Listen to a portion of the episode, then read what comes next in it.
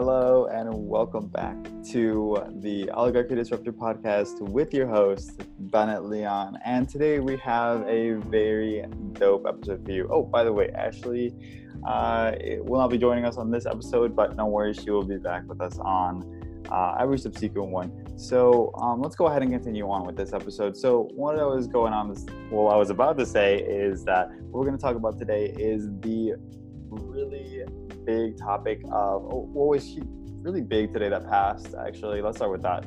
That the stimulus package, the CARES Act that went into effect uh, and passed a couple weeks ago, they gave way for the new program that came into effect which is the Payment protection program. That was supplemented more today. They added approximately 310 billion dollars to the to that program, on top of other funding for um, local. Uh, uh, local banks and other smaller businesses that were snuffed out the first time around, and we're that's exactly what this uh, first episode is going to be about. It's going to be about how those smaller businesses got fucked really and how the big businesses that weren't really supposed to receive those that type of funding stepped in in front of those other people and now there's a class action lawsuit being filed by those small businesses against the big banks that allowed these larger corporations and businesses to take funding that wasn't necessarily appropriated for them. And what's really fucked up is that, as we all know, the CARES Act gave way more funding to bigger businesses that um, exactly the type of businesses that were getting the max amount with, for the program, which is once again $10 million is the amount. And uh, a good a good chunk of those larger corporations that weren't supposed to receive that funding got that uh, those 10 million dollars so that was a very unfortunate situation for us to see um, but I think it's very hopeful that uh, to see that at least small businesses are going to take this shit and they're aware of the corporate cronyism that's uh, that's clearly on display at Was- in Washington right now uh, with the coronavirus crisis. So uh, once again, very interesting to see. But we're going to go ahead and take a look at this article by Common Dreams about this lawsuit. Uh, let me pull, go ahead and pull this up here for you. Okay. All right, so yeah, as you can see here, uh, big banks once again being sued for putting large corporations ahead of Main Street small businesses owners for COVID 19 rescue loans. And um, once again, uh, I wanted to start off by saying that these um, this lawsuit that they're um, they're filing against these banks, it's the three largest banks. I'll start by that. Um, in this lawsuit, and those lawsuits were filed in California against the Bank of America, Wells Fargo, no surprise, and JP Morgan Chase. Wow. Okay. Uh, no surprise. So the financial institutions allowed th- um, allowed large public corporations to skip to the front of the line for benefits uh, offered through the 349 billion dollar Paycheck Protection Program. And like, if you guys uh, remember at all about the CARES Act, that they received, the big businesses received a much bigger amount than what the small businesses were supposed to receive. They received um, upwards of 400, uh, not 400, $4 trillion just for big businesses alone. And yet they were still trying to take out the money from the smaller businesses, the small business loan that was, um, and the Paycheck Protection Program that was not really intended for them. So really interesting to see, and especially the, I think it's fundamentally wrong for these publicly traded companies, these companies that have access to different types of funding and resources that not everyone, not all these other businesses had access to. They are dipping into pots that that they don't they didn't have any other options. These small businesses didn't have a ton don't have a ton of other options other than being bailed by the federal government right now and to have these large businesses that are completely profitable. I mean, one of the companies uh, that was given the max amount for this paycheck protection program, they were granted this amount for, by one of these banks, was a coal company, and they received ten million dollars to help pay their uh, their employees and like other stuff during this time. But what's what's really interesting about that is that we're seeing the government trying to save at least in this specific case we're trying we're starting to see that the government is trying to save dying industries. And it doesn't make 100% sense. Like uh, when it comes to like the coal and fossil fuel industry i fundamentally believe uh, once along once again along the lines of just having this on the heels of the news that oil prices um, were were negatively trading over uh, i believe it was negative $37 an, uh, a barrel. So once it goes into negative amounts like this is a this is on the heels of that news you know?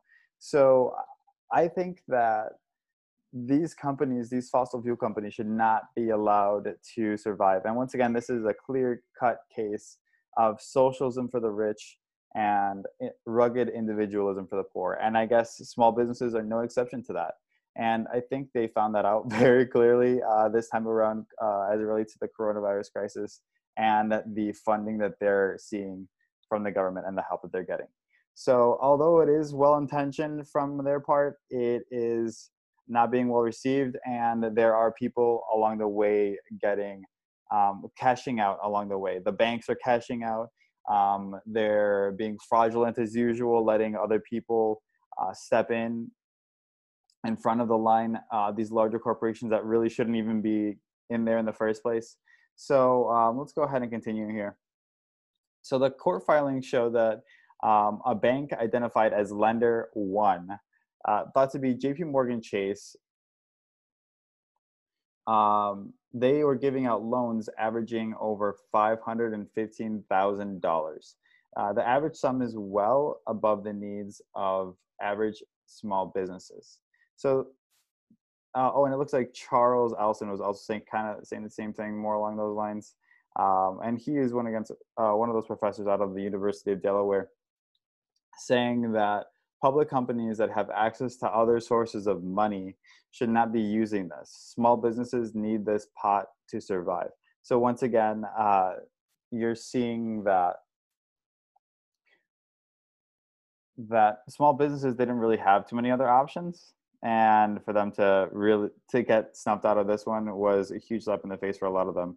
And i think that's where the foundations of this lawsuit is really coming from. Um, but uh, i think a lot of these people uh, not only individuals and businesses um, i think they're one of the latest people to, to kind of be aware of the situation and uh, see how much uh, how much washington has been skewed towards the, wealthy. And this is really a clear cut case um, also of trickle down economics. Because if you think of it, they're literally giving the money to the, the owner class, right?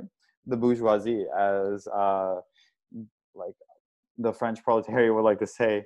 Um, but uh, they're giving it to them in the hopes that they will through their um, having to pay overhead, having to pay employees, and all that stuff. Like it's well intentioned in that way to still kind of get down to everyday people, but they're getting it wrong once again.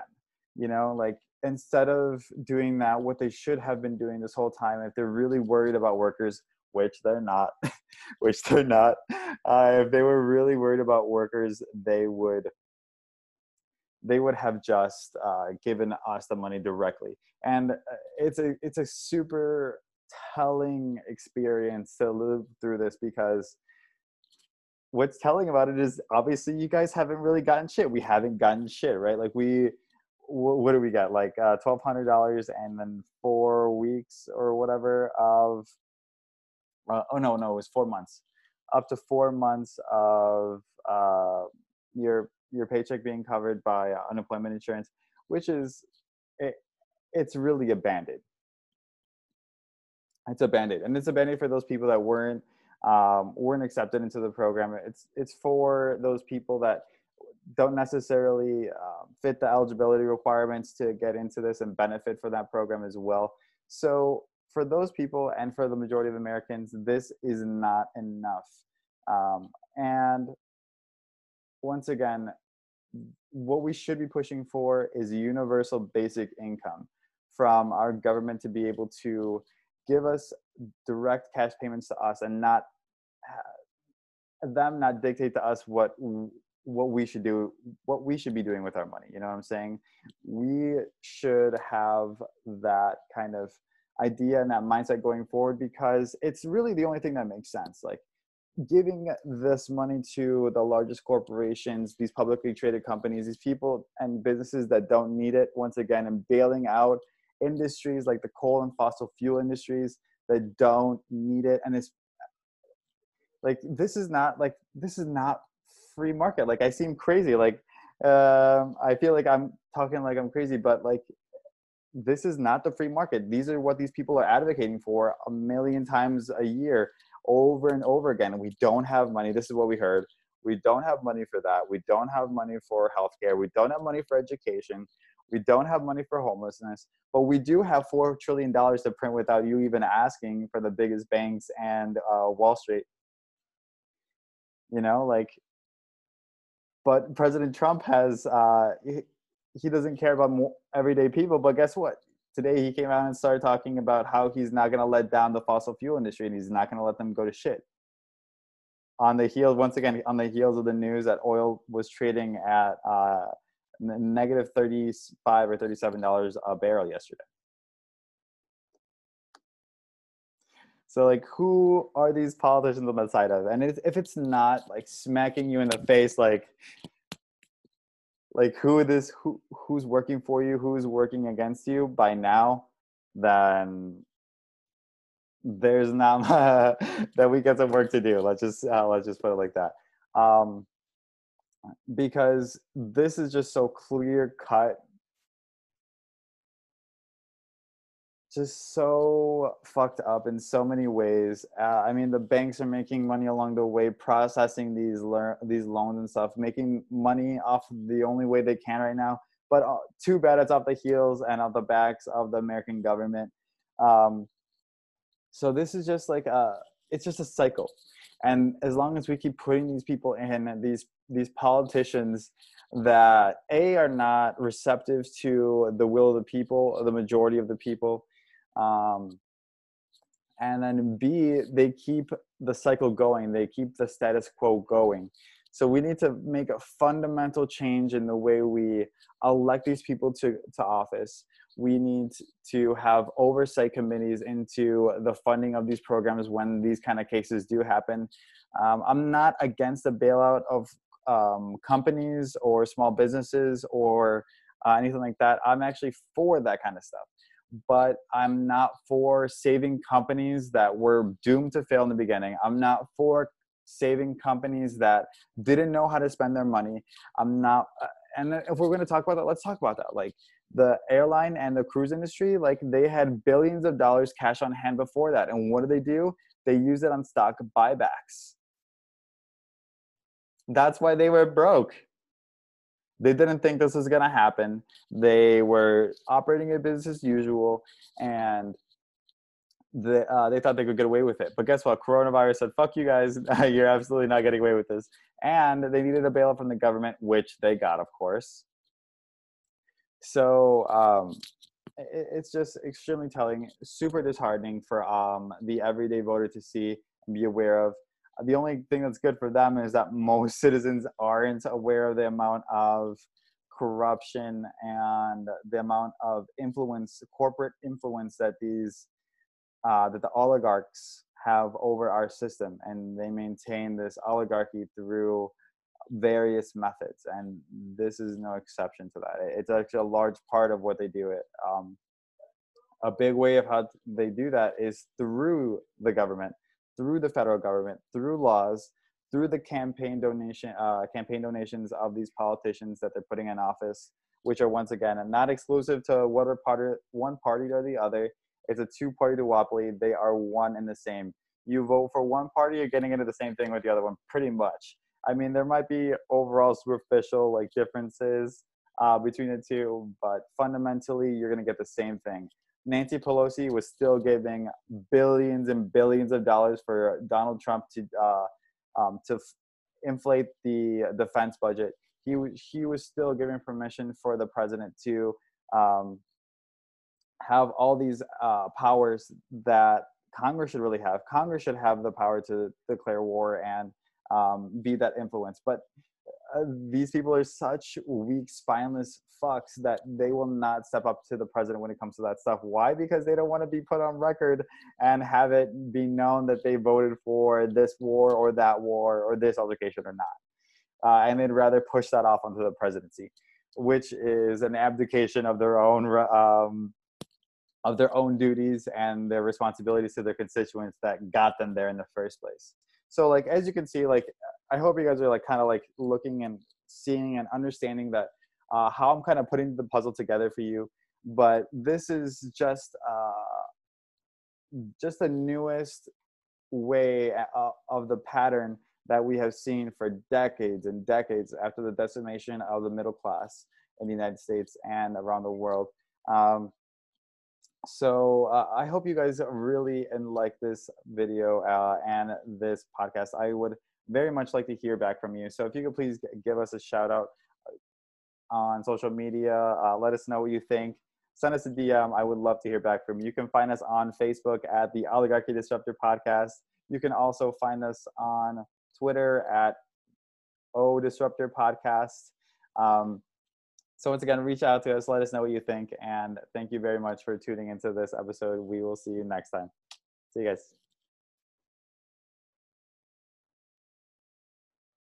I mean, these are troubling times, but of course, we will keep our audience updated.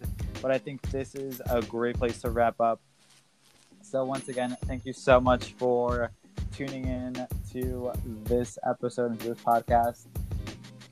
Your word of mouth is our oxygen. So please give us a five star rating on um, Apple Podcast if you're listening on there. Yes. And tell your friends, tell your mom, tell your dogs, tell your cats, uh, tell everybody about uh, your new progressive podcast that you're listening to with your homies Bennett and Ashley, who update you on the latest and greatest in the news, um, which we're happy to do. Of course, follow us also on Facebook at the Oligarchy Disruptor. You can follow us on Twitter at Ben the Disruptor and Ashley at Ash the Disruptor. Absolutely. And also, guys, please do not forget to vote. I know with all this coronavirus shit, it's very easy to forget what's going on right now. But um, or, what I mean is like the election and stuff that's also going on simultaneously in the background. But over half the nation has not cast their vote yet. So it is very important that you vote in the primaries up until the general election, which we will go to face Donald Trump. So I'll leave it to the queen of voting to give you her spiel about that. So I'll go ahead, Ash. All right, everybody. Yes, don't forget to vote. Um, if you do not know where your polling place is, perfect website. It's called yourfuckingpollingplace.com. And it's very simple. Just type in your address, press OK, and your polling place will show up. Um, and the times that they're open. Again, that's yourfuckingpollingplace.com. And then, um, oh yeah, any questions you have about voting? So, what your registration status is, um, if you can same day register to vote. I think a lot of states, um, actually, I'm not going to say that because I'm not totally sure about how um, states are. I know in Illinois they stopped voter registration online quite a few weeks before the actual um, election, but a lot of states have same day registration. Um, if you aren't really sure what else is going to be on your ballot, there's also a little section for you to see what's on your ballot. And this website is called rockthevote.org. Super awesome, answers lots of questions. Uh, that's rockthevote.org. Don't forget to vote, guys. All right, guys. Once again, thank you so much for tuning in to this episode. Your word of mouth is our oxygen. So we will leave it there. Thank you once again, and we will see you next time.